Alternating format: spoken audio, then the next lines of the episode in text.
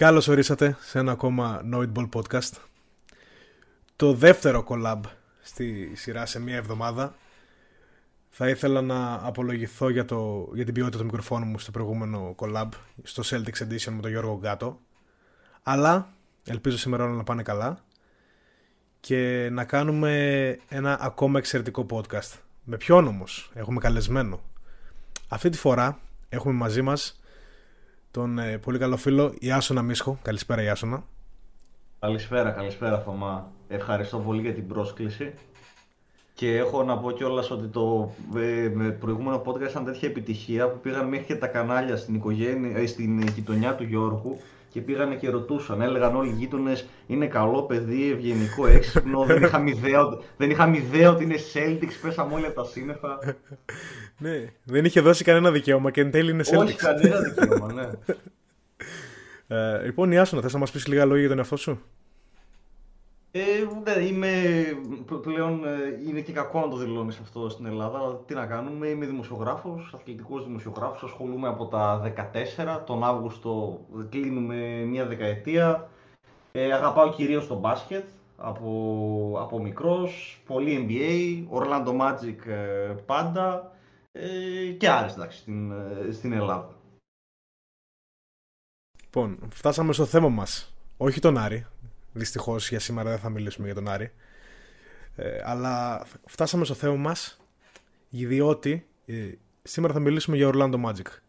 Τι είναι η Orlando Magic? Orlando Magic είναι η ομάδα, η NBA ομάδα, της οποίας είχα την πρώτη μου φανέλα. Σόφα. ναι. Σε, σε ηλικία 8, 9, 10 χρόνια, δεν θυμάμαι πώς ήμουν. Δεν ξέρω γιατί, μα βασικά ξέρω γιατί.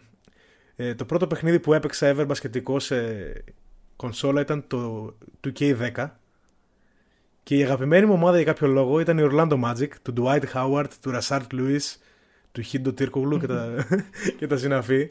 Οπότε ζήτησα τότε από τον πατέρα μου μια Dwight Howard φανέλα και την πήρα και ήμουν πάρα πολύ χαρούμενος. Και από τον έχω στην καρδιά μου τον, ε, τον Dwight. Παρά... και το 12 όταν έπαιζα μπάσκετ να σου ναι. πω τώρα που για Howard. Oh, τέλειο, τέλειο. Λόγω του Howard ή. Λόγω του Howard, λόγω του Howard. Ακόμα καλύτερο, ακόμα καλύτερο. Λοιπόν, κεφάλαιο Orlando Magic. Λοιπόν, καταρχάς πρέπει να πω κάτι πάρα πολύ γρήγορα. Όσοι, όσοι μπήκατε στο podcast και ακούσατε Orlando Magic, δεν είμαστε τόσο αδιάφορη ομάδα. Μην φύγετε. Δηλαδή, επειδή δεν έχουμε κανονικά θέματα στο community των Magic, θα πω μόνο ένα πράγμα σαν τυζεράκι.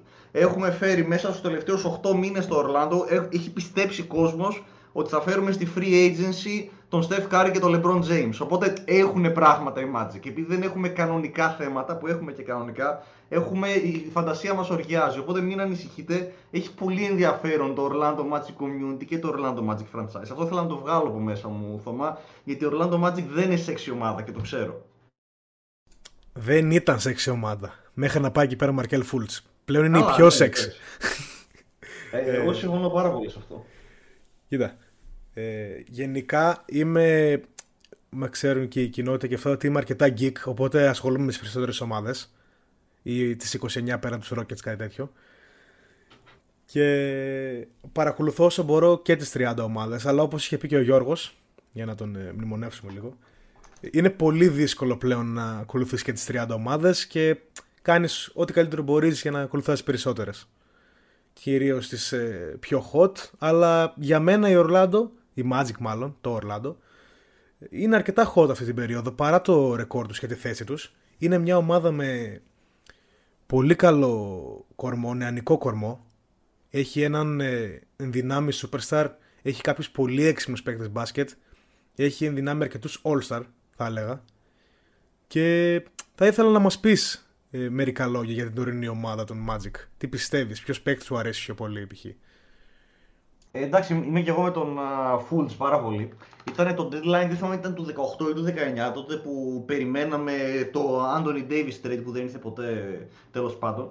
Και είχαμε τελικά το trade ε, του Fultz με τον Σίμονς. Ήμουν με ένα φίλο μου, ο οποίος είναι και αυτός ψιλογκίκα, αλλά στο, στο επίπεδο ότι θα δει πούμε, τον 8ο παίκτη των San Antonio πέρυσι και θα πει τι παιχτάρα είναι αυτός, ξέρω εγώ, και θα, θα του μείνει για χρόνια. Και μου λέει: Πω, πω, ρε, εσύ κοίτα, οι Sixers σας πήραν το Simmons, ωραίο trade. Τον κοιτάω και του λέω: είσαι, είσαι καλά, ας πούμε. Πήραμε το νούμερο ένα pick, εντάξει, και είχε θέμα με τους ώμους όλα αυτά, αλλά πήραμε το Markelle Fultz τζάμπα. Ε, είναι ένα trade το οποίο δεν έχεις να χάσεις. Και όντως δεν έχει να χάσεις. Ο Fultz είναι αυτή τη στιγμή ο αγαπημένος μου παίκτης γιατί είναι και ο παίκτης ο οποίος έχει αλλάξει τρομερά τους uh, Magic.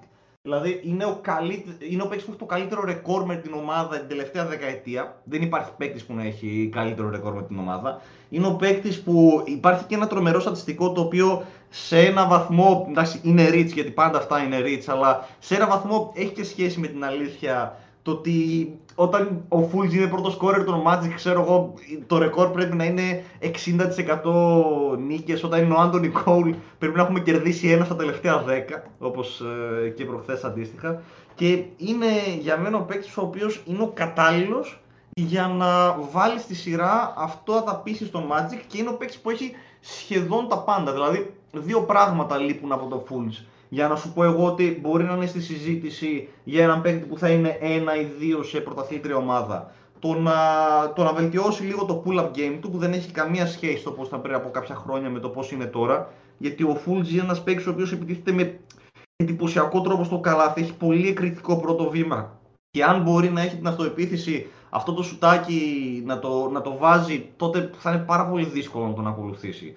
Δηλαδή, ήδη κάνει bullying σε μικρότερους παίκτες ε, δεν ξέρω, για τον έναν ακροατή που έχει δει το, ε, το Magic Pistols, ας πούμε, τον Ivy θα τον ε, λυπηθεί η ζωή σου. Γιατί δεν μπορεί να, δεν μπορεί να αντέξει με το Fulge. Απ' την άλλη πλευρά είναι πολύ γρήγορος, έχει πολύ καλό πρωτοβήμα και δεν, και δεν μπορούν να τον ακολουθήσουν οι πιο ψηλοί παίκτες. Οπότε, αν βρει αυτό το σουτάκι με 3-4 μέτρα, στα 3-4 μέτρα και αν έχει ένα σταθερό 35% στα τρίποντα και παραπάνω, και παραπάνω wide open, ε, για μένα ο Fulls είναι κάτι πάρα πολύ καλό που έχουν να δείξουν οι Orlando Magic. Κοίταξε. Ε, λατρεύω να κάνω τη Μαρκέλ Φούλτς κουβέντα. Δεν το περίμενα ότι είσαι και εσύ τόσο μεγάλος φαν του, του Μαρκέλ. Νομίζω ότι είμαστε μόνο εγώ και ο Νίκος Τσολάκης σε αυτόν τον κόσμο. όχι, όχι, όχι. Ε. Είμαι, είμαι και εγώ. Και είναι ένας από τους λόγους που ακολούθησα το, το shot clock εξ αρχής. Τέλεια, τέλεια. Shout out στο shot clock. Και γενικά ο Μαρκέλ παρά τα όχι τόσο χαμηλά στατιστικά του, αλλά ξέρεις ότι έχει στατιστικά ρολίστα. Είναι ένας πανέξυπνος παίχτης. Από τότε που έχει μπει στο παρκέ η Magic είναι άλλη ομάδα και record wise και ball movement wise όπως, όπως και να το πάρεις ο Μαρκέλ Φούλτς έχει δώσει άλλο αέρα. Με το playmaking του, με την αποφασιστικότητά του είναι ένας παίχτης ο οποίος πάντα έχει καλό assist turnover ratio. Άμα βρει το σουτάκι όπως είπες και το pull up game μιλάμε για έναν all-star caliber παίκτη, αλλά μιλάμε επίσης για ένα roster το οποίο έχει ξεκάθαρα νούμερο 1 και νούμερο 2 επιλογή. Τον Πάολο Μπανκέρο και τον Franz Wagner. Ποιον προτιμάς από τους δύο και γιατί; Ωραία, δεν θα σου πω ποιον προτιμώ από τους ε, δύο, γιατί θεωρώ άδικο να κρίνω τον Μπανκέρο φέτος. Απλά θα σου κάνω μια συζήτηση για τους δύο. Αν έπρεπε με το πιστόλι στον Κρόταφο, εντάξει. Το Wagner, γιατί πέρυσι μπορούσα να δω την ομάδα μου μετά από 10 χρόνια, ας πούμε, ξανά, χωρίς να θέλω να πατήσω ένα πιστόλι στον κρόταφό μου. Ε, και, αυτό, και σε αυτό ευθύνεται ο Φραντς. Ο Μπανκέρο αυτή τη στιγμή δεν, για, για μένα είναι ακριβώς τα expectations για την πρώτη χρονιά. Δηλαδή, τις δύο-τρεις ερωτήσεις που είχα για αυτόν δεν μου τις έχει απαντήσει. Θα μου πεις, βάζει 20-30. OK, okay, αυτό το περίμενα. Ε, αυτό το περίμενα. Έχω ασχοληθεί πάρα πολύ με τον Μπανκέρο από όταν τον πήραμε. Από ένα βράδυ, γιατί ξαναλέω, είμαστε μικρό franchise. Πώς λέμε στη Θεσσαλονίκη είναι μικρή πόλη, μαθαίνονται όλα. Είμαστε μικρό franchise και το βράδυ πριν τον draft, όταν είναι σίγουρο ότι οι Magic θα πάρουν τον Τζαμπάρι Πάρκερ, εμφανίζεται ένα, σε, σε μία από τις ομάδες των Magic εμφανίζεται ένα μήνυμα από ένα chat στο οποίο συμμετέχει ο Jalen Suggs. Και λέει, παιδιά, δεν ξέρω γιατί, δεν μπορώ να σας πω αν είναι αίσθηση ή όχι, αλλά νιώθω ότι θα πάρουμε τον Μπανκέρο. Εκεί πέρα που όλοι ήμασταν sold ε, στον Smith, ας πούμε. Και ξεκινήσαμε από τότε να ψάχνουμε για τον, ε, για τον Μπανκέρο. Το είχα γράψει και στο αρχηγείο, όσοι με ακολούθησαν πληρώθηκαν κιόλας. Πρώτη επιλογή των Magic, Πάολο Μπανκέρο. Ε, και ξεκίνησα να ψάχνω. Οι ερωτήσεις που μου δημιουργήθηκαν ήταν οι εξής. Πρώτον, θα μπορεί να έχει ένα καλό shot selection. Δεύτερον, θα μπορεί να είναι ένας καλός shooter τριών πόντων, above league average. Και τρίτον, πόσο ε, πολύ θα μπορεί να βοηθάει στην άμυνα και στο rebounding. Γιατί το ότι θα σκοράρει το θεωρούσα δεδομένο. Είναι, είναι ένας εξαιρετικός scorer και θα συνεχίσει να είναι ένας εξαιρετικός scorer σε όλη την καριέρα και αν ας πούμε ζούσαμε στην εποχή του isolation, θα, θα σου λέω εξ αρχής ότι με τον Banker Magic πάνε τρομερά ψηλά. Αλλά το σου του πέρα το Φλεβάρι, που εντάξει το 3% πήγε το Φλεβάρι, δεν θέλω να το σχολιάσω γιατί μπορεί να είναι ένας κακός μήνας. Πέρα από το, πέρα το Φλεβάρι του σου του δεν είναι ιδιαίτερα αξιόπιστο. Στην άμυνα είναι με τις μέρες του ενώ δείχνει ότι μπορεί να παίξει άμυνα. Στο rebounding θέλει λίγο παραπάνω, δεν ξέρω, ε, δουλειά. Στο shot selection, εντάξει, εκεί πέρα κυρίως κλείνεται. Ε, δηλαδή, πολλές άμυνες τον αντιμετωπίζουν πιο σκληρά από τους υπόλοιπους και είναι λογικό.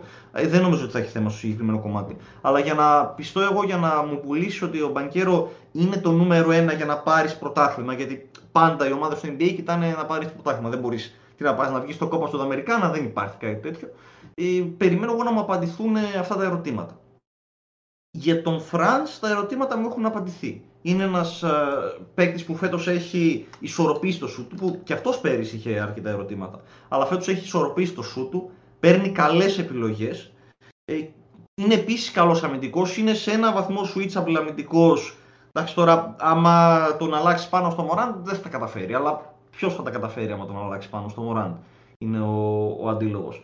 Είναι ένα σχετικά switchable αμυντικό και θεωρώ ότι Δηλαδή, ο Φούλς και ο Φραντς είναι δύο παίκτες που σίγουρα μπορούν να είναι μέσα στο γήπεδο και να σου κάνουν καλό. Ο Μπανκέρο είναι ένας παίκτης ο οποίος μπορεί ενδεχομένως να φτάσει στο επίπεδο να είναι νούμερο ένα σε μια ομάδα που θα παίρνει πρωτάθλημα. Μπορεί και τελικά να μην ταιριάξει σε όλο αυτό. Και ξέρω ότι είναι λίγο ίσως controversial για το Rookie of the Year, για τον καλύτερο παίκτη της ομάδας μου. Απλά περιμένω να απαντηθούν αυτές τι τρεις ερωτήσεις του χρόνου. Δηλαδή, αν το χρόνο φτάρει με 33, 34, 35% Μπανκέρο, τότε ναι, τότε είμαι sold και για τον Μπανκέρο. Ωραία. Λοιπόν, ε, να πιάσουμε τον Μπανκέρο πρώτα, για να σου κάνω και εγώ τον. Ε, να προσθέσω κάποια πράγματα. Ε, ο Πάολο είναι από τους χειρότερους ε, σε αποτελεσματικότητα scorer ε, στη Λίγκα. Δεν ξέρω αν έχεις δει το point per possession ή το point per shot. Κάτσε να σου πω γιατί τα έγραφα, τα, τα έγραφα χθες αυτά. Τα έγραφα χθες αυτά. Στα, στα έχω ακριβώς τα στατιστικά και στο true shooting και στο, και στο effective field goal. Ναι. Δεν, είναι, δεν είναι καθόλου αποτελεσματικός. Δεν θα λέγει κανένας ότι είναι αποτελεσματικός. Αλλά δεν σε νοιάζει καθόλου αυτή τη στιγμή αυτό το πράγμα. Καθόλου. Τα φλάσει που έχει δείξει σε κινήσεις, σε παιχνίδια που του βγαίνει η αποτελεσματικότητα, στο, στο πώς βάζει την μπάλα στο καλάθι, είναι αυτό που είπες. Είναι ένας εκπληκτικός σκόρερ. Ε, τα ερωτήματα που έχεις είναι πολύ φυσιολογικά, ειδικά όταν ένα franchise, το ξέρουμε και δύο πολύ καλά, όταν ένας σύλλογος έχει καιρό να, να κερδίσει ή δεν έχει κερδίσει ποτέ, θέλει από την αρχή κάποια πράγματα όταν υπάρχει ελπίδα να πάνε τέλεια. Δε, ναι, όμως ότι ένας παίκτης είναι 19 χρονών είναι πολύ σημαντικό. Δηλαδή έχει μπροστά του χρόνια να τα διορθώσει όλα αυτά. Το playmaking του είναι εξαιρετικό για την ηλικία του και για τη θέση αυτό του. Αυτό δεν το περίμενα. Αυτό δεν το περίμενα. ακόμα και το έλεγε ο Σιζεύσκι, αλλά δεν το περίμενα. Και όσον αφορά το, το rebounding, δεν νομίζω ότι είναι άσχημα τα 6-7 rebound αναγώνα που μαζεύει, ειδικά όταν οι Magic έχουν κατεβάσει τόσο ψηλά lineups. Δηλαδή όταν έχεις μαζί τον Franz, τον, ε, τον Ball Ball που είναι ένα ξεχωριστό. Είναι αλλού παπά Ευαγγέλιο Ball Ball. Αυτό είναι ωραία συζήτηση ο Ball Ball. Και τον Wendell Carter Jr. Δεν μπορείς από τον rookie σου να περιμένεις να μαζέψει 10 rebound τον αγώνα. Ξέρω. Και πιστεύω ότι τα 8 με 10 ε, rebound τον αγώνα θα, τα, θα τα μαζέψεις σε 2-3 χρόνια. Που θα είναι Περισσότερο για, για, για, το, για το percentage το λέω, για το νούμερο. Ναι, έχει δίκιο. ναι. Έχεις δίκιο για το percentage, είναι πιο, πιο καλός τρόπος να κοιτάξεις το στατιστικό.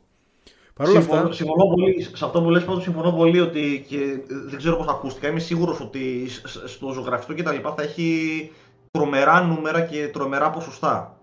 Αυτό συμφωνώ πάρα πολύ. Ε, νομίζω ότι φαίνεται ξεκάθαρα ότι είναι ο πιο promising rookie χρονιές τα τελευταία πολλά χρόνια. Μπορεί τα τελευταία 10-20 χρόνια, δεν ξέρω. Νομίζω, βασικά όχι, έχουμε να δούμε τον Blake Griffin που είναι actually και το comparison του. ε, ναι. έχουμε να δούμε τέτοια rookie χρονιά. Και φαίνεται ξεκάθαρα ένα ταβάνι που μπορεί να γίνει superstar στη λίγκα ένας top 10 παίχτης. Τώρα αυτό που λες, ναι, κρατάς μια πισινή ότι ο παίχτη μπορεί να μην φυτάρει. Μπορεί κάτι να γίνει, να μην δουλέψει καλά σε ένα κομμάτι, π.χ. την άμυνα και να είναι πιο exploitable. Εγώ θα πω ότι και ο Zion δεν δούλεψε ποτέ στην άμυνα τα τελευταία δύο χρόνια και είναι πραγματικά όποτε παίζει οι Pelicans απλά γίνονται top 2 ομάδα στη Δύση. Χωρίς καν να έχει δουλέψει, τι να σου πω, τα, τα intangibles. Τίποτα δεν έχει δουλέψει ο Zion. Απλά παίζει με το ταλέντο του και είναι top 2-3 ομάδα στη Δύση. Οπότε δεν έχει κανένα λόγο το, το Magic Community να, να ανησυχεί για τον Πάολο. Τώρα... Επίσης μπορεί η Λίγκα να σιφτάρει πάλι και σε πιο ψηλά lineups. Έτσι. Προσπάθησαν να το κάνουν οι Lakers και τους βγήκε κάπως. Μπορεί και αυτό να είναι καλό για τον Παύλο. Μιλάμε για... Π.χ. οι Cavaliers έχουν κάνει τους διδήμους πύργους. Είναι το νούμερο ένα defensive rating. Αν ε, ο Πάολο ακόμα και στο 3 να κατέβει, ε, δηλαδή να, να βάλεις δύο πολύ καλούς αμυντικούς μπροστά του και να κατέβεις στο 3 είναι επίσης πολύ καλό. Θα δείξει, ε, αυτό θα δείξει με το, με το που θα τρεντάρει η Λίγκα. Τώρα για το Φραντς. Ο Φραντς είναι ίσως ο καλύτερος παίκτης της ομάδας φέτος. Χτυπιέται με το Fools. Είναι ένας παίκτης ο οποίος ε, είναι winning μπασκετμπολίστα, θεωρώ. Δεν είναι ο παίκτης. Π.χ. βλέπουμε αρκετούς rookie sophomores να μπαίνουν να γράφουν τα νούμερά τους. Π.χ. Jalen Green. Ε, κάποιο άλλο παράδειγμα δεν ξέρω. Ο Kate π.χ. είναι winner. Ο, ο Josh Giddy. Ο Josh Giddy ε, πέρσι έγραφε τα νούμερα του. Δεν κέρδιζε. Ο Φραντζ όμως, όποτε είναι μέσα, επηρεάζει το παιχνίδι προς την νίκη. Επηρεάζει την νίκη. Επηρεάζει τον, ε, το outcome του παιχνιδιού. Την κατάληξη. Να σε διακόψω λίγο. Εννοείται, εννοείται. Πες. Θεωρώ ότι το ότι η Λίγκα έχει 30 ομάδες, το rookie campaign του Franz το χτύπησε πολύ γιατί δεν θεωρώ ότι ο Franz πέρυσι είχε τόσο μεγάλη διαφορά από τον Barnes. Τώρα από ποια άποψη; Ότι ο Barnes έκανε μια πολύ καλή ρούκη χρονιά και με μια ομάδα που, είχε, που πήρε πολύ καλύτερη θέση. Απ' την άλλη πλευρά όμως πήγε σε ένα σύνολο το οποίο υπήρχε, το οποίο ήταν καλοδουλεμένο και απλά ταιριάξε εκεί πέρα. Ο Φραντ πήρε μια ομάδα η οποία ήταν τσίρκο, η οποία δεν βλεπόταν, η οποία είχε πολύ σοβαρά προβλήματα και την έκανε να μπορεί να παίξει μπάσκετ και χωρίς να βάζει τους 30 πόντους. Δεν λέω ότι ήταν ο Rookie of the Year πέρυσι ο Φραντ, και για την ακρίβεια δεν ήταν ούτε και στο μέλλον δεν θα είναι ούτε καν ένα νούμερο 2 στην ε, κλάση του, πιθανότατα, 99%. Απλά νομίζω θα είναι πιο κοντά στους υπόλοιπους ρούκις και στον ε, Barnes από όσο δεχόταν ο κόσμος.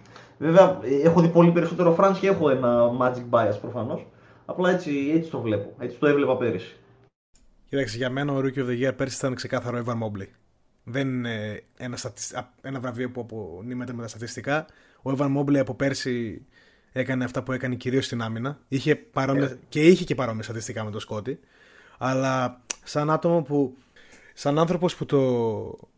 Το 2021 draft το έχω στην καρδιά μου γιατί ήταν το πρώτο που ασχολήθηκα πραγματικά και στο draft season είμαι ακόμα πιο geek. Δηλαδή, σπαταλάω πάρα πολύ χρόνο. Εγώ περίμενα το Franz να πέσει πολύ πιο κάτω, η αλήθεια είναι. Και μερικές συζητήσεις που υπήρχαν στο Warriors, ε, στα Warriors Media για να τον πάρουν στο 7 μου έκανε τρομερή εντύπωση. Και σκεφτόμουν ακόμα και στο 14 να πέσει. Μήπως είναι ρίτσο να πάει στο Franz Wagner. Φαίνεται ένας παίκτης που ξέρεις, θα είναι ρολίστα στη λίγα, ο κλασικός λευκός ε, forward, το οποίος θα κάνει τα πάντα, δεν θα παίξει πολύ άμυνα, αλλά θα είναι έξυπνος και αυτά. Αλλά δείχνει πέρσι και φέτος ότι δεν είναι ένας ρολίστας. Είναι ένας παίκτης με ξεκάθαρο all-star potential. Και τα νούμερά του φέτος είναι εξαιρετικά, μπορώ να πω. Ε, μπορεί να είναι το 2 ή το 3, αυτό που ονειρευόμαστε τουλάχιστον εμείς, ε, σαν community, να είναι το 2 ή το 3 σε μια ομάδα που θα μπορεί να χτυπήσει πρωτάθλημα. Να πεις ότι είναι contender και να είναι ο Φραντς το νούμερο 3 τη, ας πούμε. Ε, αυτή είναι η σκέψη για τον Φραντς. Τώρα για τον Μόμπλι, ε, συμφωνώ ότι κάνει την καλύτερη ρούκη σεζόν. Απλά νομίζω έχασε πολύ μεγάλο μέρος χρονιάς, δεν ξέρω. Προχωράει και τόσο πολύ ο χρόνος, το έχω ξεχάσει. Αλλά νομίζω έχασε μεγάλο μέρος χρονιάς ο Μόμπλι, δεν έχασε πέρυσι. Δεν νομίζω, νομίζω έπαιξε όσο παιχνίδια έπαιξαν και, και οι άλλοι.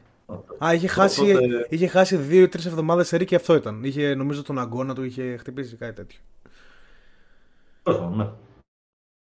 Λοιπόν, μιλάς τόση ώρα για contending.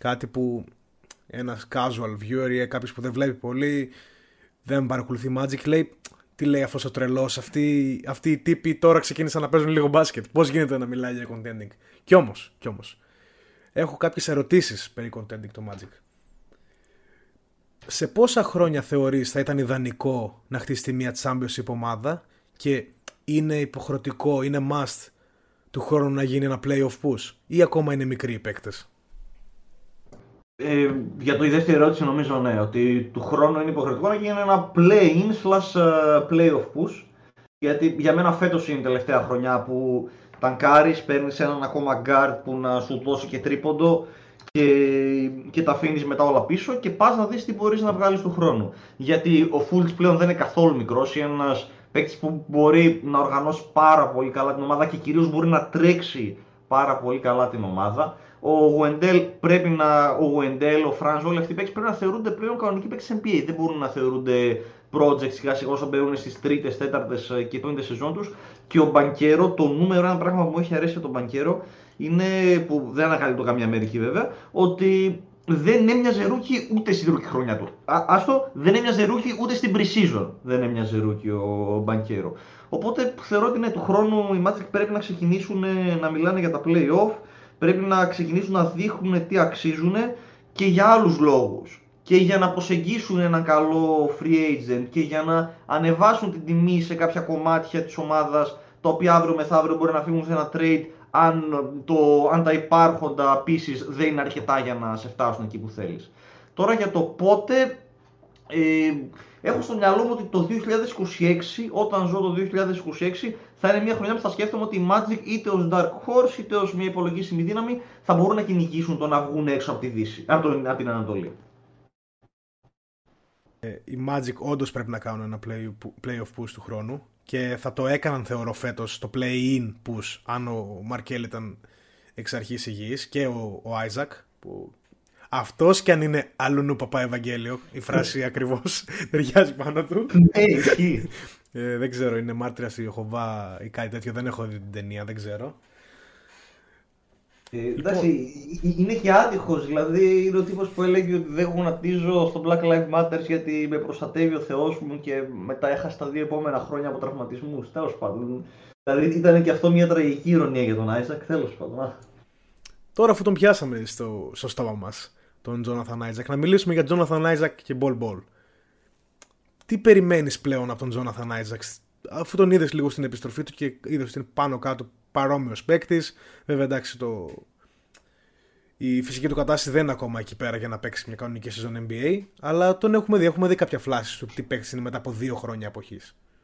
Να σουτάρω με άκυρα stats που δεν έχουν καμία αξία στην πραγματικότητα. Ναι, ναι, παίζω.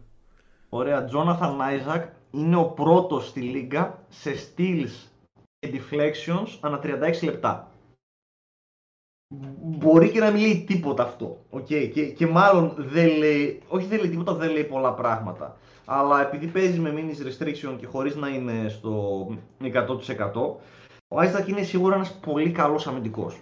Ή ένας πολύ καλός αμυντικός. Το έδειξε εξ αρχής. Τώρα ότι υπάρχει ακόμα κόσμος που περιμένει να γίνει ο νέος Kevin Durant ή τώρα ο νέος Γιάννη Αντοκούμπο λέμε ότι θα γίνει. Δεν ξέρω γιατί δεν ξέρω πώς ήρθε αυτή η σύνδεση. Αυτό δεν πρόκειται να συμβεί. Αλλά ένας πάρα πολύ καλός αμυντικός, δηλαδή και όταν ε, και στο πρώτο τελευταίο ε, playoff ε, της ομάδας μας τότε ουσιαστικά ο Άιζακ και ο Ιγούντου προσπαθούσαν να σταματήσουν τον Γιάννη Εντοκούμπο γιατί προφανώς ο Νίκολας Σόφτεβιτς δεν θα μπορούσε να κάνει τίποτα τέτοιο σε καμία περίπτωση και πιστεύω ότι μπορεί να αποτελέσει αν έχει το μυαλό του το κεφάλι του μία ακόμα καλή λύση από τον uh, πάγκο. Δηλαδή, δεν το, το ιδανικό σενάριο του Isaac είναι σε μια ομάδα των Magic η οποία θα, η οποία θα κατακτήσει πράγματα να έχει έναν uh, ρόλο σαν του Gary Payton. Δηλαδή να είναι ο Hasley Player, ο εξαιρετικός αμυντικός που θα κάνει κάποια στιγμή και το τρομερό το highlight αλλά όταν, είναι, όταν έχει την μπάλα και μπορεί να τη δώσει σε κάποιον άλλον για να πάρει το shoot θα τη δώσει. Όταν είναι ας πούμε στη γωνία, θυμάμαι πέρυσι στους τελικούς ε, πολλές φορές, πάντα ο Πέιτον προσπαθούσε να βρει τον ελεύθερο συμπέκτη, ακόμα και αν ήταν ο ίδιος ελεύθερος, να δώσει την έξτρα πάσα. Αυτός είναι ο Τζόναθαν Άιζακ. Απλά το πόσο injury prone είναι, είναι ένα πρόβλημα. Γιατί όταν έχεις χάσει πολύ περισσότερο χρόνο στην NBA καριέρα σου από όσο έχεις παίξει, είναι, γεννιούνται αμφιβολίες και πάρα πολλές αμφιβολίες. Άρα καταλήγουμε στο, στο συμπέρασμα ότι είναι ένα κακό contract αυτή τη στιγμή. Δηλαδή... Απλά το, το, το contract του Isaac έχει διάφορα clauses. Όσο δεν παίρνει παιχνίδια, δηλαδή τα προηγούμενα χρόνια που δεν έπαιρνε παιχνίδια, έχει σημαντικές μειώσεις. Okay, το, οποίο, το οποίο δεν είναι ιδιαίτερα γνωστό. Okay, αυτό, αυτό είναι cool τότε. Γιατί το να παίρνεις η ίδια λεφτά με τον Μαρκέλ Φούλτ δεν, ε, δεν θα μου άρεσε να, να, να το βλέπω. ε, τα είπες okay για τον, ε, τα είπες καλά για τον Τζόναθαν ε, Άιζακ. Όντως έχει πράγματα να αποδείξει στην επίθεση. Δεν ξέρω, δεν, δεν ξέρω αν συμφωνώ ότι είναι τόσο. Ότι είναι ρολίστας όπως ο Γκάρι Πέτον. Γιατί π.χ. ο Γκάρι Πέτον δεν μπορεί να παίξει βασικό σε κάποια ομάδα. Μπορεί να είναι ένας ρολίστας των 15 με 25 λεπτών. Όχι ότι είναι κακό τα 25 λεπτά, Αλλά καταλαβαίνεις. Τώρα, το στατιστικό που είπε στην αρχή δεν. Ε, θεωρώ ότι είναι αρκετά χρήσιμο. Δεν είναι καθόλου random στατιστικό. Γιατί όταν ένας παίχτη παίζει 10 με 20 λεπτά, το να χρησιμοποιήσεις per 36 νούμερα είναι αρκετά κομπλέ. Δηλαδή δεν είναι ότι έβαλες έναν παίχτη που παίζει 4 λεπτά και 2 αγώνες να πεις Α, αυτός per 36 θα ήταν ο, ο Larry Bird, ξέρω εγώ, ή ο, ο Michael Jordan. Ο Μαριάνο που θα έχει 45 πόντους per 36. Ο Τζαβάλ Μαγκί που έχει άθμα και γι' αυτό δεν μπορεί να παίξει παραπάνω λεπτά. Οπότε τα per 36 του είναι σαν Kilonil type. ναι, ναι. Αλλά ναι, κατά τα άλλα συμφωνώ. Ότι είναι εκεί πέρα up there αμυντικά και είναι πάρα πολύ καλός παίχτη. Αλλά ίσως υπάρχει ακόμα μια προοπτική του να γίνει ένας καλός starter παίκτης. Ανάμεσα π.χ. άμα τον. σε έναν κόσμο που θα πάλι, πάλι θα επιστρέψουμε στο small ball και παίξει ο Μπανκέρο στο 5, ο Άιζακ στο 4 και ο, ο Φρανζ στο 3, ξέρω εγώ. Ή κάτι ναι, ναι, OK. Okay. Ε, μου είπες για ένα ακόμα παίκτη, αλλά δεν είπες το όνομά του σωστά. ο, ε. ο Bol Bol για περίπου 6 μήνες στους οπαδούς των Orlando Magic ήταν γνωστός ως Cash Considerations. Επειδή είχαμε δώσει. Ποιον είχαμε δώσει, δεν είχαμε δώσει Φρουίν, είχαμε δώσει την προηγούμενη χρονιά. Κάποιον στους ε, Celtics. Ξέρω εγώ και ήταν ότι θα παίρναμε τον Bol Bol και Cash Considerations και δεν έπαιξε καθόλου. Και έλεγε όλος ο κόσμος πολύ ωραίος ο νέος παίκτης που πήραν ο Τζον και ο Τζέφ ο Cash Considerations. Παιχτάρα είναι, ας πούμε. Ε, τότε έλεγα παιδιά, περιμένετε, μπορεί να εξελιχθεί καλά. Και τελικά εντάξει, δεν δικαιώθηκα τρομερά, αλλά τουλάχιστον υπάρχει, είναι παίκτης. Τώρα, να σου πω για τον Ball. Κάποιος που δεν βλέπει τα παιχνίδια των Magic μπορεί να πει ότι ο Ball είναι μια πάρα πολύ καλή λύση και ότι ίσως είναι ακόμα και στυλ που τον πήραν από τους uh, Celtics. Δυστυχώς παραμένει ένα κατέργαστο διαμάντι, ένας παίκτης ο οποίος έχασε τη τελευταία του σεζόν πριν γίνει draft, έπεσε στο 40 λόγω συμπεριφοράς το οποίο λέει πράγματα πιθανότατα. Κάποιες συμπεριφορές ε, τύπου Time Lord, κάποιες άλλες που είναι και λίγο ιδιαστικές για να τις πούμε συνεντεύξεις ε, που έκανε πράγματα και ενώ έχει όλα τα προσόντα, όλο το πακέτο ακόμα και που είναι πρώτος μπλοκέρ της ομάδας κάποια πράγματα, κάποιες βοήθειες που μπορεί να μην δίνει ε, κάποια, κάποια plays που μπορεί να μην εκτελεί σωστά και το ότι είναι ένας παίκτης που μπορεί να σου κάνει κακό ε, εντός εισαγωγικών πάντα. Δηλαδή, ο, ο Fultz, ο Fultz είναι ένας παίκτης που πολύ δύσκολα θα σου κάνει κακό. Ότι στα touches που θα πάρει θα βρει τι να κάνει σωστά. Ο Μπόλμπολ είναι ένας παίκτης ο οποίος μπορεί να τελειώσει το παιχνίδι και να δεις ότι σου έχει δημιουργήσει πρόβλημα δεν νομίζω ότι ο Μπολ Μπολ άμα δεν ε, βελτιώσει κάποια πράγματα και την αντίληψη του, το feeling του για κάποια πράγματα και το παιχνίδι του το επιθετικό στο ζωγραφιστό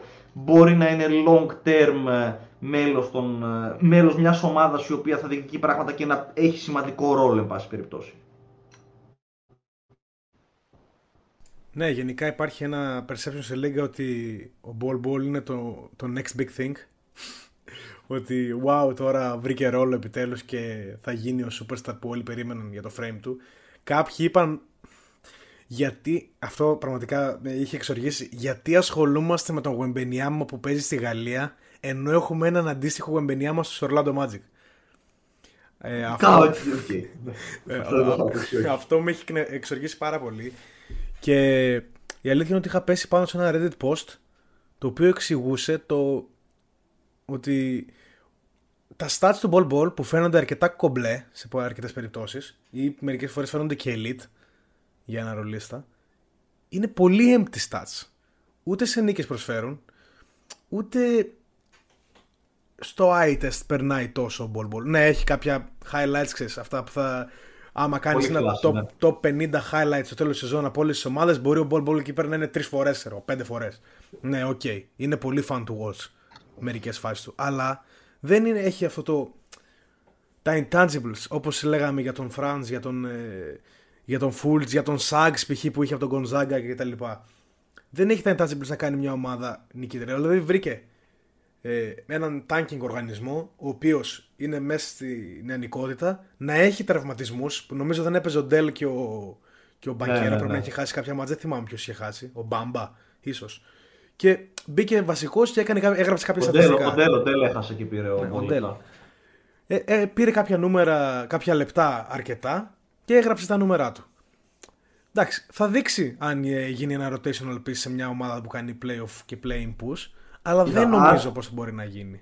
Μετά αν ο Ball μάθει να, κάνει, να δίνει τις πιο απλές βοήθειες θα μπορεί να μετράει 2-2,5 μπλοκ ανά αγώνα. Αυτό, αλλά δεν γίνεται να μην... Εμένα με εκνευρίζει όταν δεν μπορείς να δίνεις τις πιο απλές βοήθειες ε, αμυντικά με το wingspan που έχεις. Θα προτιμούσες δηλαδή να έχεις τον Άντωνι Λάμπ στην ομάδα και να δίνει υπερβοηθείες. δεν θα προτιμούσα να έχω τον Άντωνι Λάμπ στην ομάδα για διάφορους λόγους. Ωραία. Το δέχομαι, το δέχομαι και συμφωνώ. Λοιπόν, ε, μίλησα για Jalen Suggs και νομίζω ότι είναι από τους καλύτερους τρόπους και καλύτερα θέματα στο να κλείσουμε την, ε, τη συζήτηση για τους τωρινούς Orlando Magic. Jalen Suggs, περίεργο κεφάλαιο ε, στην ιστορία του franchise, στην, ε, στην ομάδα γενικότερα. Είναι ένας παίκτης ο οποίος μπήκε στο draft ως ο μεγαλύτερος νικητής, έχει winning player, παίζει winning basketball, εκείνο του class με Cade, Mobley, Barnes, Franz Wagner και τα σχετικά. Αλλά το παιχνίδι του, το παιχνίδι που τον έκανε γνωστό στον Gonzaga, όπου είχε μια ομαδάρα, να τα λέμε αυτά, είχε μια ομαδάρα, δεν ήταν καν το πρώτο, ή αν θυμάμαι καλά, ούτε το δεύτερο βιολί της ομάδας, με τον εξαιρετικό Drew Timmy, δεν έκανε translate ακόμα στο, στο NBA και δεν έκανε translate ούτε σε μεμονωμένα μάτς θα έλεγα εγώ, αν και δεν βλέπω και τα 82 παιχνίδια του, του Orlando. Έχω δει κάποια box score που μπορεί να ήταν ε, αρκετά καλός, αλλά δεν έχω δει ένα παιχνίδι που να πούν Wow, Jalen Suggs went off, look at these highlights και τα σχετικά.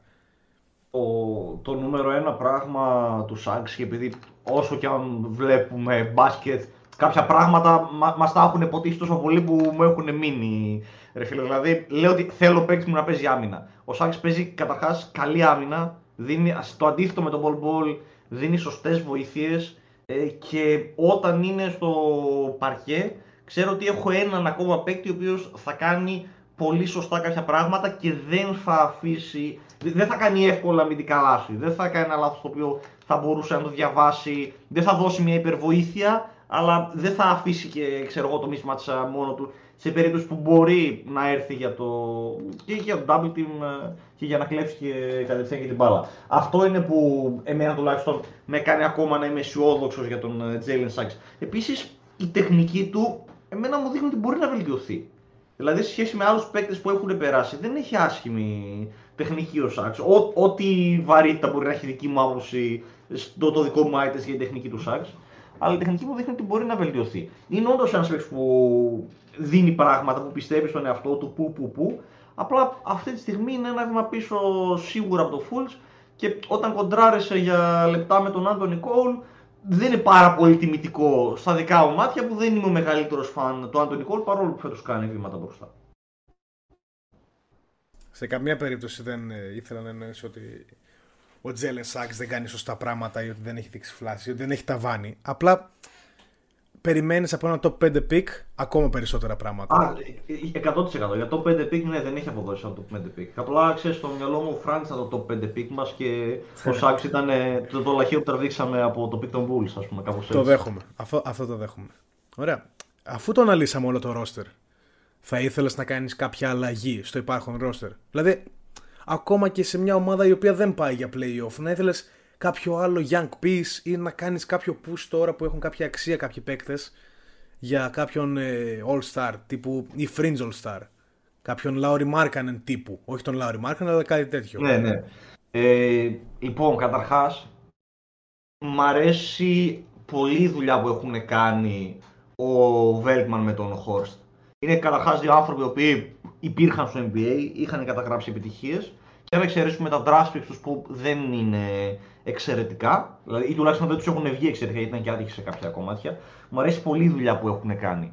Δηλαδή, μου αρέσει ότι αυτή τη στιγμή έχουν και έχουν βοηθήσει κάποια παιδιά για να κρατήσουν και το χρήσιμο της ομάδας και τη χημεία. Έδωσαν, ε, έδωσαν συμβόλαιο στον Σκόφιλντ. Θα μου πει κάποιο, δεν ξέρω αν υπάρχει άνθρωπος που να έχει δει το Σκόφιλντ να παίζει πάρα από μια φορά. Απλά είναι καταρχάς ε, μια ξεχωριστή περίπτωση είναι ο μοναδικός άνθρωπος που το όνομά του είναι Admiral, αλλά στην πραγματικότητα ήταν Tank Commander όλα αυτά τα χρόνια. Μένει, δεν ξέρω, το παρατσούκλι του να είναι αεροπόρος για να πιάσει όλα τα, όλα τα μέρη που θα μπορεί να κάνει στο στρατό. Αλλά είναι ένα παιδί το οποίο έχει πολύ καλή σχέση με την υπόλοιπη ομάδα και τον έφεραν, του έδωσε ένα συμβόλαιο. Έφεραν τον Michael Carter Williams, ε, για τον οποίο έχω μια ερετική άποψη ότι αν ο Michael Carter Williams είχε σουτ, είχε, είχε θέση στο NBA 100% γιατί κάνει πράγματα σωστά. Ο Michael Carter Williams, τουλάχιστον έκανε με τους Magic πράγματα σωστά και τον έχω στην καρδιά μου από τότε. Ε, που επίσης βοηθάει στο team chemistry. Έφεραν, πρέπει να βρήκαν τον μοναδικό παίκτη που είναι Orlando Magic fan σε όλο τον πλανήτη και τον έφεραν επίσης. Και μιλάω για τον Γκόγκα Μπιτάτζι. Ο Μπιτάτζι είναι Orlando Magic στο NBA. Στην χρήσιμη πληροφορία της ημέρας να ενημερώσω τον κόσμο. Και είναι Orlando Magic, δεν, όχι λόγω Shaq, λόγω του Howard, λόγω Ζάζα Πατσούλια. Αλλά μεγάλος υποστηρικτής των Orlando Magic. Είχε ας πούμε λάβαρα και σκουφιά το Magic στο, στο δωμάτιό του. Και μου αρέσει πάρα πολύ αυτό το chemistry το οποίο έχουν χτίσει ο Τζεφ και ο Τζον. Από την άλλη πλευρά, κάποια πράγματα που για μένα η Magic πρέπει είναι την επόμενη επιλογή που θα βρουν, την επόμενη ευκαιρία να πάρουν έναν All-Star, να την εκμεταλλευτούν. Δηλαδή θα ήθελα πάρα πολύ να δώσει το Orlando και ένα ακόμα καλύτερο πακέτο προσπαθώντας να χτυπήσει τον Donovan Mitchell το προηγούμενο καλοκαίρι. Δεν ξέρω μέχρι πού θα μπορούσε να φτάσει και αν θα μπορούσε να γίνει κάτι τέτοιο αλλά θα το ήθελα αυτό. Πιστεύω ότι αυτό είναι που λείπει από τους Magic. Ότι λείπει από τους Magic. Ε, ο Ζακ Λαβίν αύριο μεθαύριο γίνεται διαθέσιμος. Μπορείς να εξερευνήσεις τις επιλογές σου για να βάλεις ένα παίκτη σαν τον ε, Λαβίν στο ρόστερ σου. Καλά, ειδικά για τον Μίτσελ, επειδή μου αρέσει και πάρα πολύ, θα το, θα το χτυπάω πάρα πολλά χρόνια στον οργανισμό που δεν το έκανε. Και γι' αυτό, να σου πω καλή, δεν μου άρεσε καθόλου το trade, ε, το trade του Μπάμπα στους Lakers. Είναι λες, και, είναι λες και προσπαθήσαμε απλά να κάνουμε μάγκα το Πελίνκα και εμείς. Όχι επειδή ο Μπάμπα αξίζει ντε και καλά κάτι περισσότερο από αυτό που πήραμε, από ένα second round pick, που μπορεί να αξίζει κιόλας, να σου πω την αλήθεια. Γιατί μια χαρά πηγαίνεις στους Lakers ε, μέχρι στιγμής. Αλλά γιατί στα δικά μου μάτια, μετά από ένα-δύο χρόνια ή και, ή και ακόμα και το καλοκαίρι, όταν έχεις ανεβάσει την αξία του Μπάμπα λίγο ακόμα, όταν έχεις όταν έχεις ανεβάσει την αξία του Άντωνι Κόλ που έχει κάποια νούμερα και έχει δείξει κάποια πράγματα ακόμα και αν δεν είναι ένας παίκτης ε, που μου αρέσει. Όταν ο Σάξ παραμένει ένα hot όνομα, κάνεις ένα πακέτο με όλους αυτούς και παίρνεις τον Μίτσελ μαζί με την Draft προφανώς.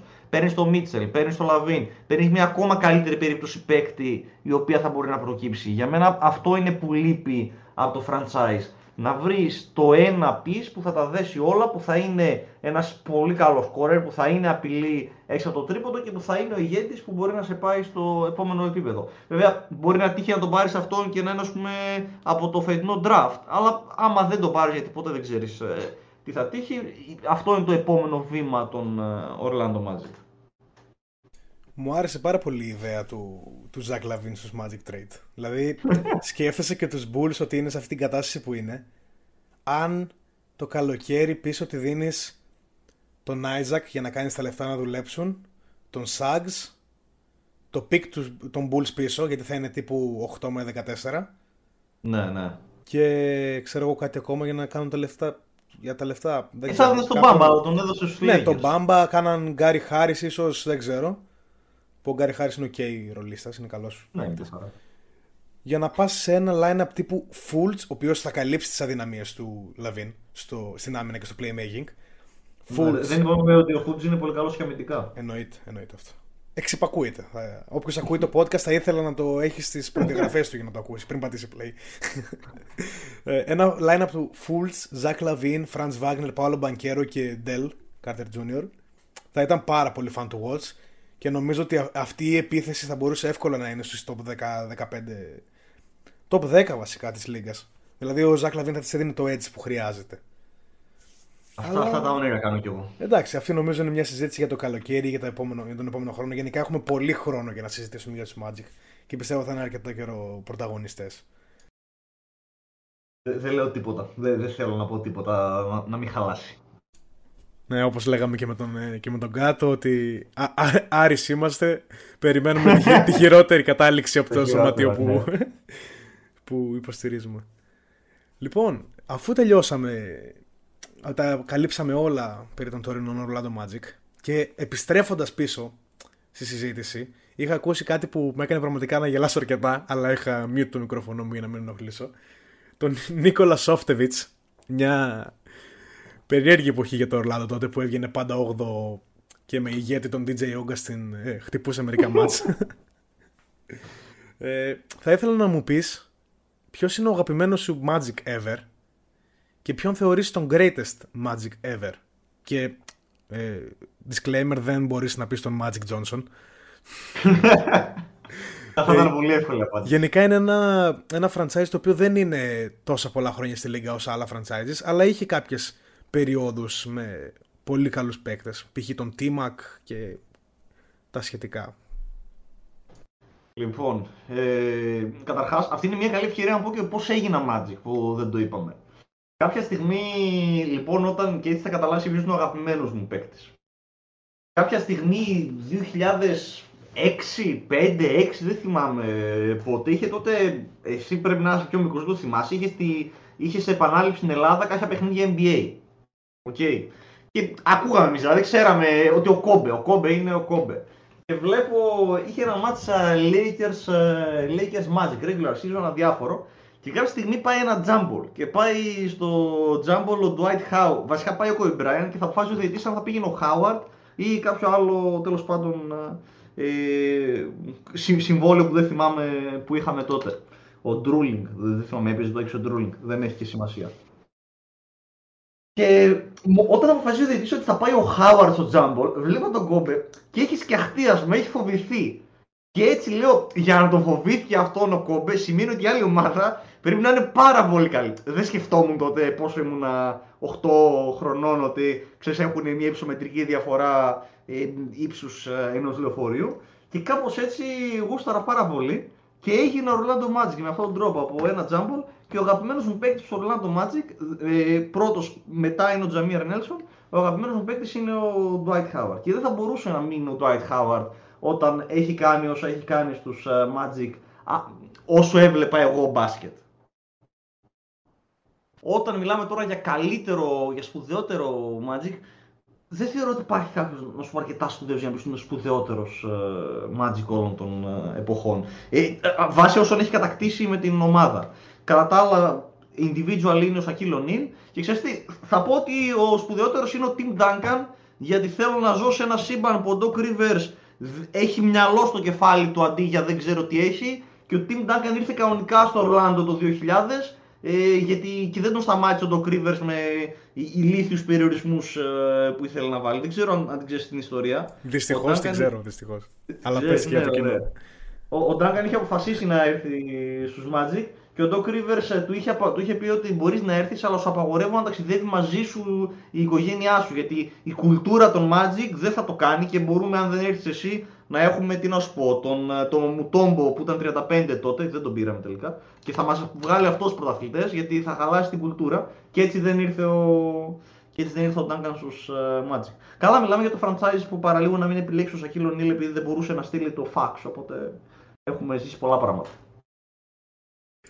Συμφωνώ, συμφωνώ αρκετά για το, για το Greatest, ότι δεν υπάρχει κάποιος ο οποίος έχει κάνει πολλά για αυτό το franchise.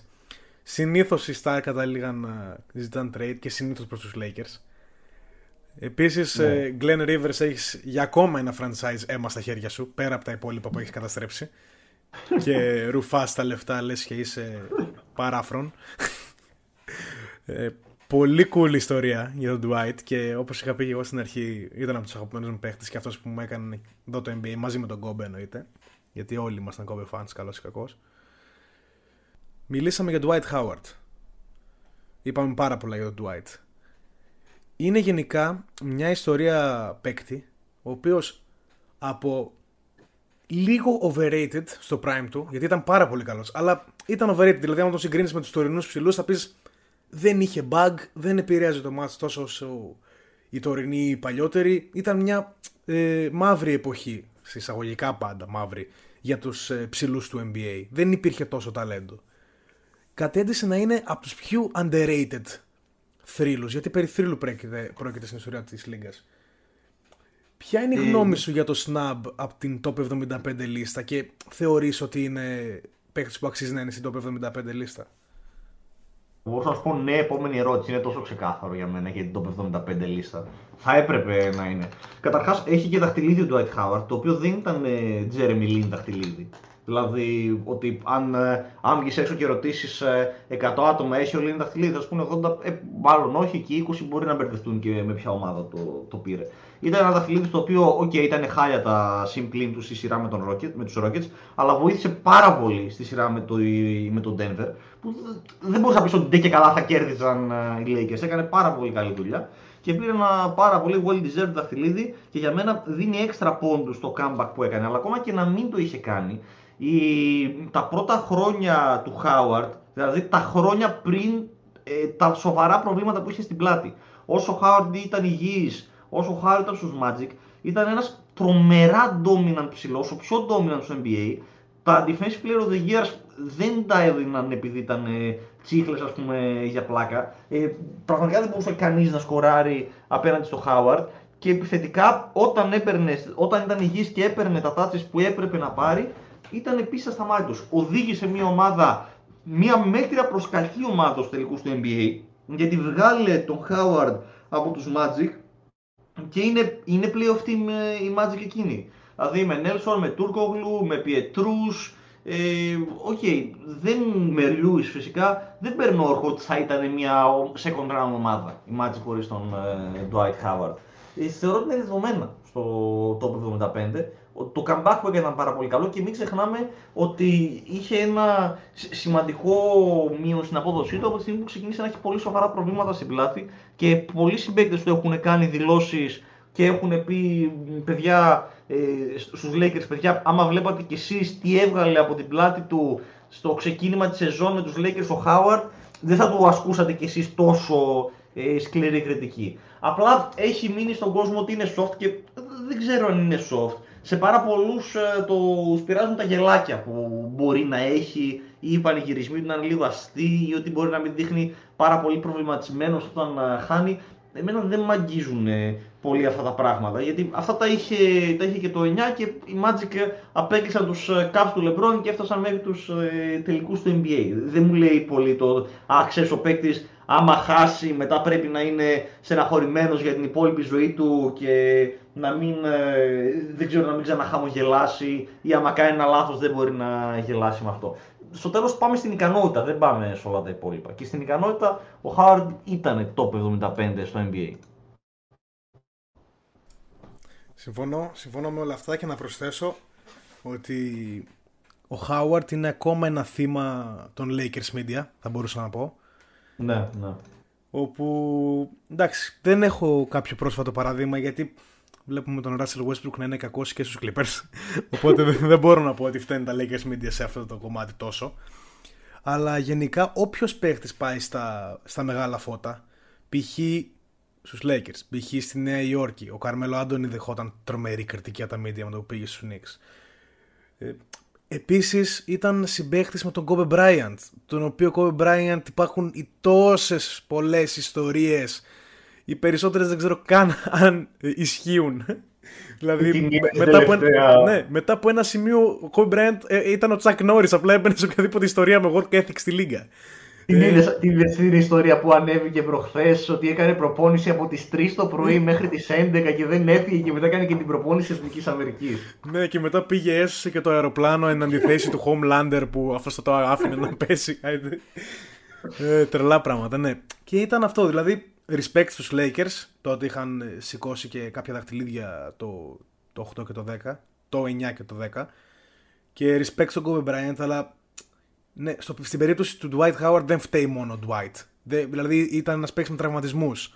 Ε, εκείνη η ομάδα δεν έδεσε. Είδαμε ότι πιο μετά η αυτή η ομάδα δεν είχε ταλέντο. Ο Kobe Bryant είχε πάθει τον, δεν είχε πάθει τον Αχίλιο, αλλά έκανε decline η καριέρα του. Οι ρολίστες δεν ήταν ε, τόσο άξιοι δαχτυλιδιού και playoff run.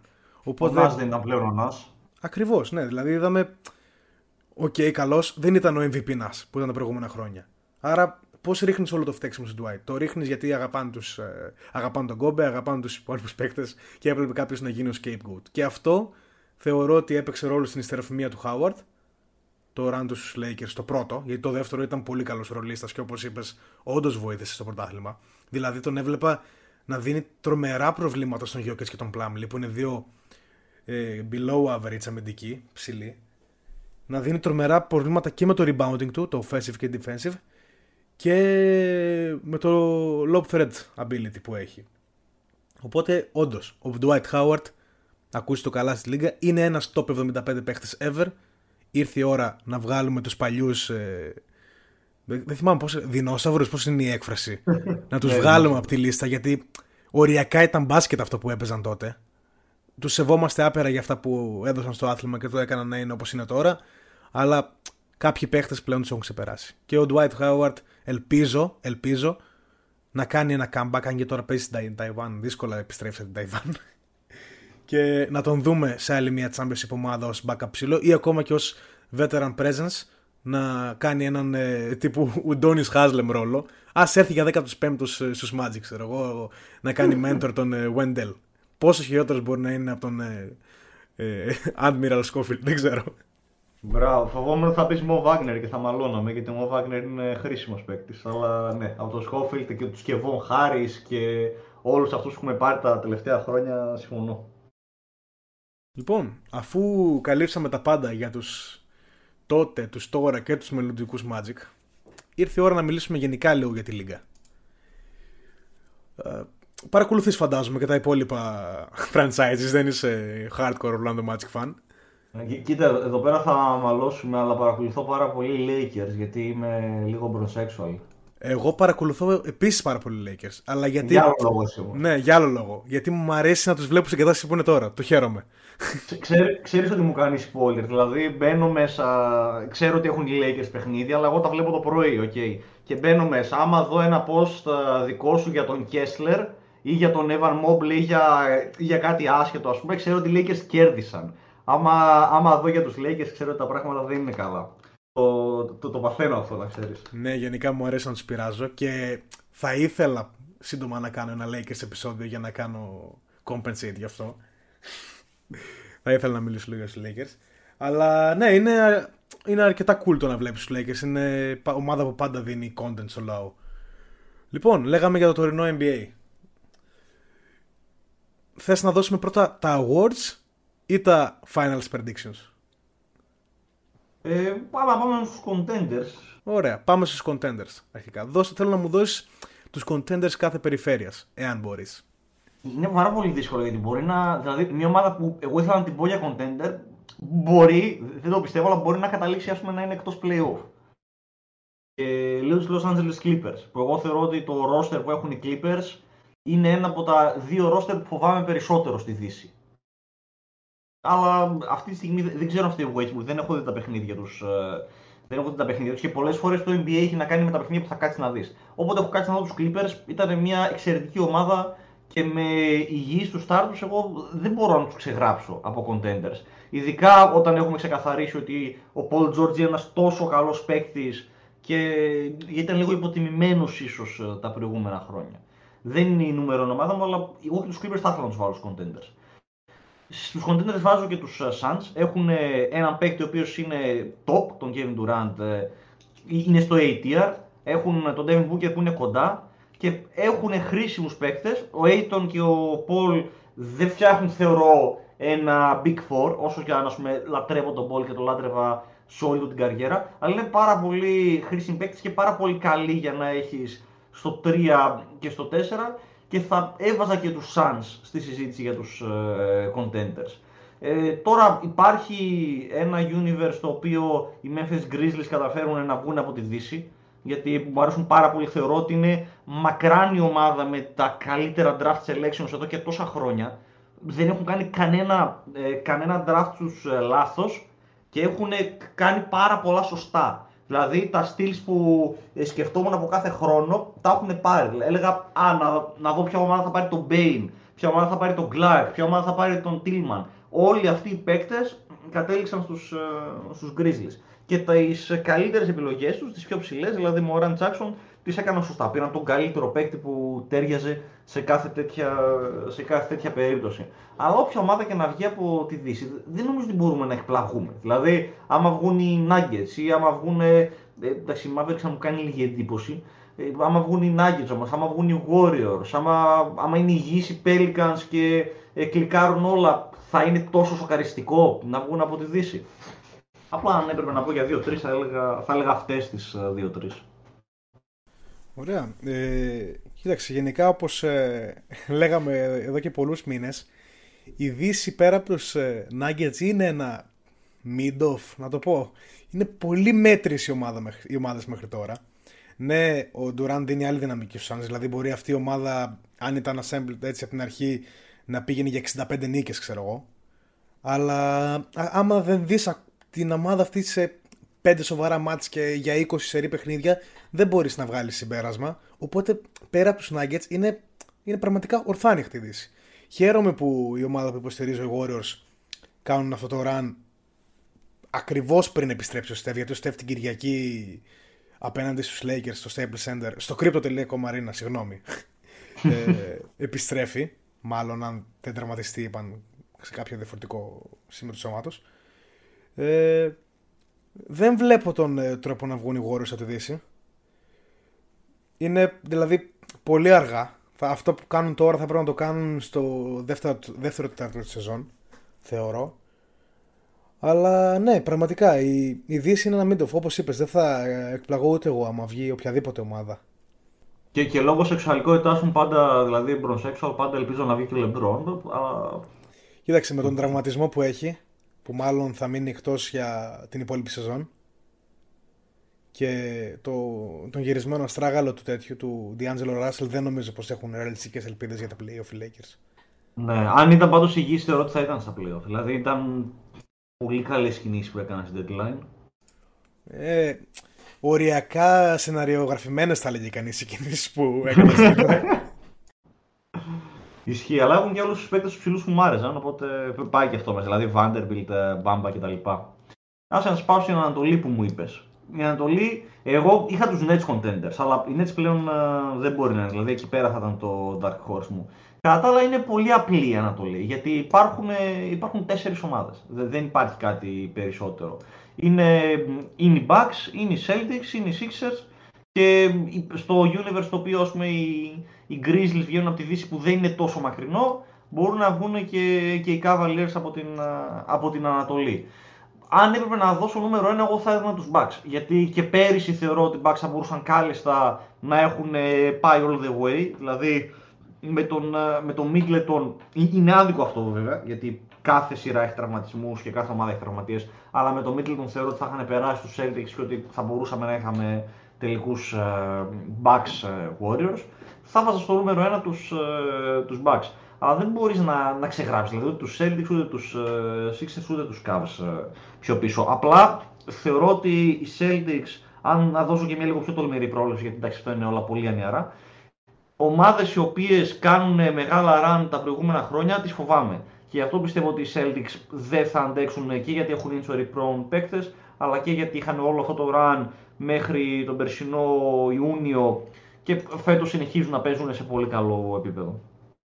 Πολύ διπλωματικές απαντήσεις ε, από όλους τους ε, guests μας τελευταία, δεν ξέρω γιατί. και Σου επειδή... είπα, Celtics εκτός τελικών. Καλό, εντάξει.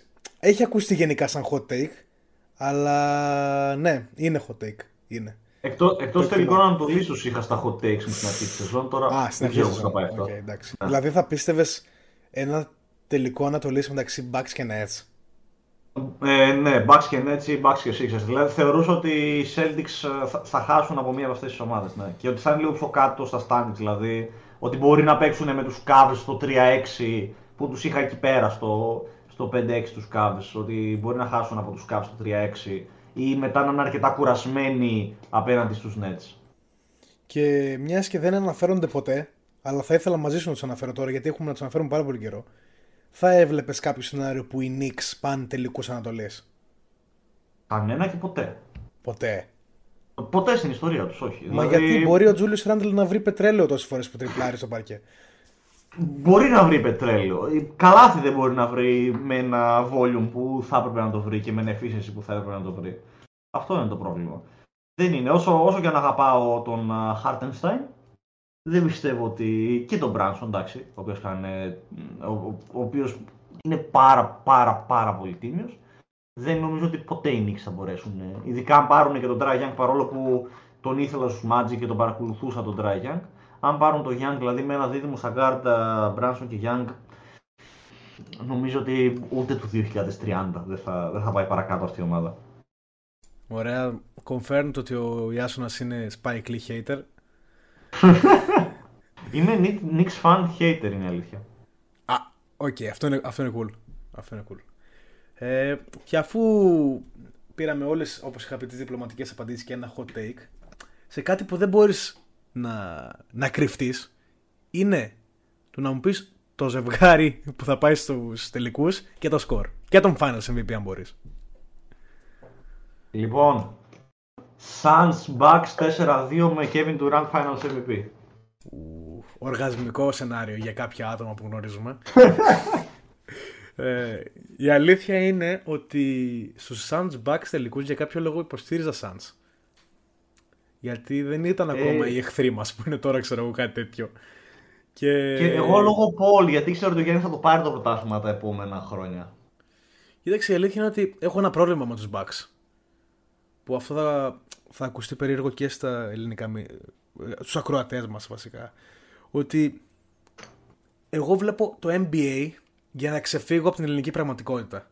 Ότι είναι, εντάξει, ακούγεται, σαν, ακούμε σαν ελιτιστής όταν λέω ότι βλέπω μόνο NBA γιατί είναι όλα τέλεια εκεί πάνω κάτω, τα παρουσιάζουν τέλεια. Αλλά ρε φίλε, δεν μπορώ αυτό το spam με έναν παίκτη επειδή είναι Έλληνας. Ναι, είναι από τη χώρα μας. Ok. Okay, μας κάνει ας πούμε περήφανους. Αλλά μιλάμε για ένα άθλημα ομαδικό. Δηλαδή η Milwaukee Bucks είναι από το Wisconsin, δεν είναι από την Κοζάνη, ξέρω εγώ. για ποιο λόγο, δηλαδή να θέλω το αντίστοιχο spam και για τον. Ε, ποιον, ας πούμε, τον. Ε, Anthony Davis, κατάλαβες.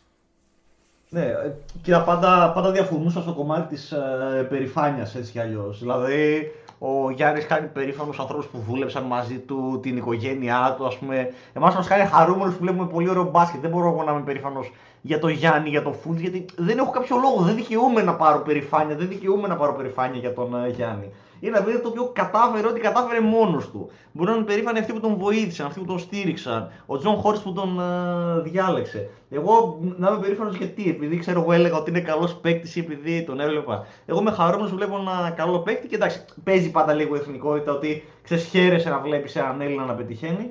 Ε, αλλά ok, okay, μέχρι και το καταλαβαίνω πάρα πολύ αυτό που λες ε, για το spam. Αλλά από την άλλη πλευρά οι Bucks έχουν και, έχουν και πάρα πολύ ωραίο personnel. Δηλαδή εγώ αγαπούσα πάντα πάρα πολύ και τον Jrue uh, Holiday και τον θεωρούσα υποτιμημένο μέχρι ένα κομμάτι της καριέρας του. Το ίδιο και ο Brook Lopez που είναι ένα από τα μεγαλύτερα transformations και σε playstyle και σε ceiling που, που έχουμε δει. Και είναι από τους ανθρώπους που δεν έχουν, που συμπαθώ και τον Middleton ακόμα. Ε, με, με, χαλάει λίγο, σε κάποιες περιπτώσεις με χαλάει λίγο ο Bad.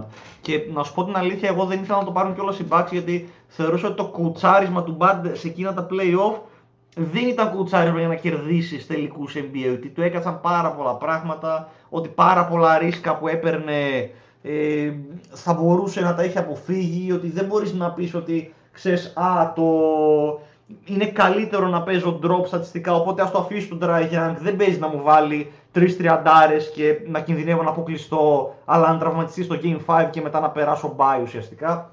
Αυτό ήταν με τους uh, τελικούς συγκεκριμένους. Και γι' αυτό εγώ τουλάχιστον υποστήριζα Suns, πέρα από τον ε, Chris Paul και ότι ο Γιάννης θα είχε ευκαιρίες και θα έχει ευκαιρίες και στο μέλλον. Η αλήθεια είναι ότι όταν ακούω κάποιον ε, να μην του αρέσει ο Bad ή σε κάποια σημεία, σε κάποια παιχνίδια να μην του αρέσει ο Bad, για αρχή λίγο νευριάζω, γιατί ξέρεις, έχουμε συνηθίσει σε κάποια takes που είναι να λένε ταβερνιάρι, έναν προπονητή που έχει δαχτυλίδι σε και τέτοια. Αλλά έτσι πώς το, είπε, πώς το έθεσες τεκμηριωμένα, καταλαβαίνω το... Την, όχι αντιπάθεια, το ότι δεν σου άρεσαν κάποια πράγματα στο, στο bad. Όπως και έθεσα και στον, ε, στον Γιώργο της προάλλες ότι θα άλλαζες το ότι έπαιζε drop ο Ουντόκας στον Στεφ Κάρη και τον Κλέι Τόμψον. Και μου είπε όχι, κατάλαβες.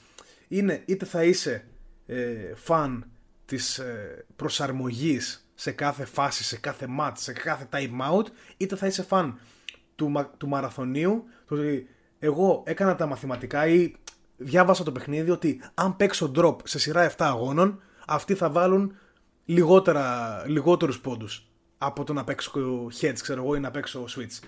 Άρα, κατάλαβες, υπάρχουν δύο σχολές, πιστεύουμε και τις δύο και μόνο το αποτέλεσμα ξέρω εγώ της κρίνει και τι δύο. Ναι, ναι. Απλά για να, για να επηρεαστώ λίγο παραπάνω τον εαυτό μου, θεωρώ ότι το κουτσάρισμα του Μπαντ, άμα δεν είχε και αρκετή βοήθεια της τύχης, θα τον είχε στείλει σπίτι του εκείνη τη χρονιά. Είναι εξαιρετικός προπονητής. Και ακόμα και να μην είχαν κερδίσει Bucks, δεν θα υπήρχε λόγος να απολυθεί που γινόταν. Απλά θεωρώ ότι εκείνη τη χρονιά το κουτσάρισμά του δεν του βγήκε και δεν μπόρεσε να. Αυτό που λες, δεν είχε το adaptability να μπορέσει να το γυρίσει σε κάποιες περιπτώσεις. Δεν έπρεπε η σειρά με τους Nets να φτάσει στο shoot και στο μισό εκατοστό. Δεν έπρεπε η σειρά με τους Hawks και αυτό φάνηκε και από τη μετέπειτα πορεία των Hawks. Ότι δεν έπρεπε η σειρά με τους Hawks να φτάσει στο 2-2 και να είναι ισοπαλία το παιχνίδι στο 5 στο Game 5 και να τραυματιστεί ο Young και μετά να τελειώσει η σειρά. Αυτό θεωρώ για εκείνη τη χρονιά ουσιαστικά. Ωραία, ωραία. Ε, αρκετά σεβαστό αυτό.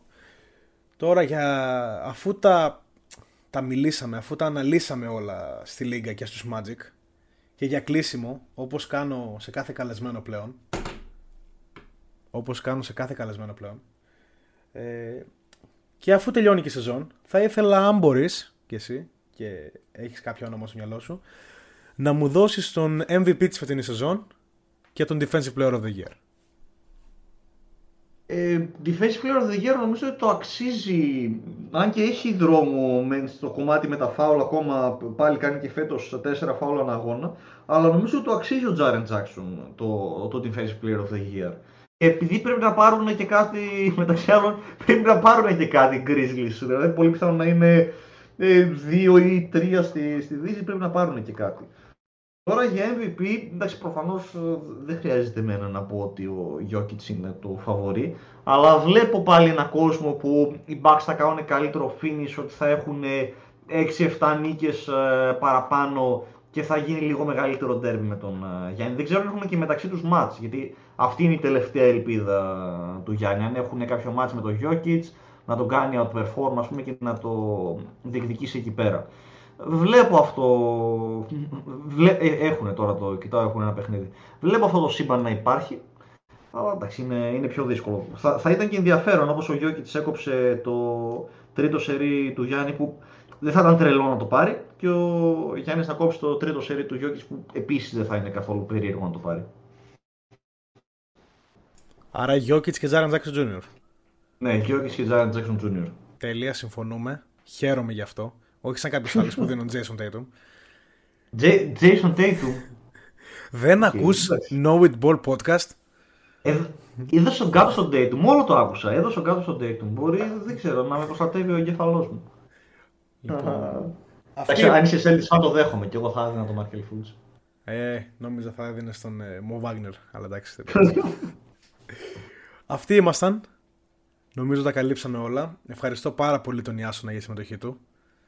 Ευχαριστώ πολύ για την πρόσκληση. Ευχαριστώ πολύ για την πρόσκληση. Είναι πάντα πολύ cool το να μιλάς ε, με συν ε, οπαδούς του Μάρκελ Φούλτς. Άντε και τον Orlando Magic.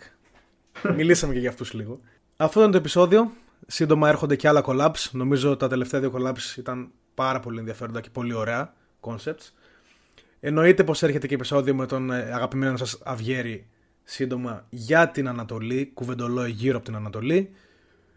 Αυτά, μέχρι την επόμενη φορά, ήμασταν η Noid Ball. Γεια σας.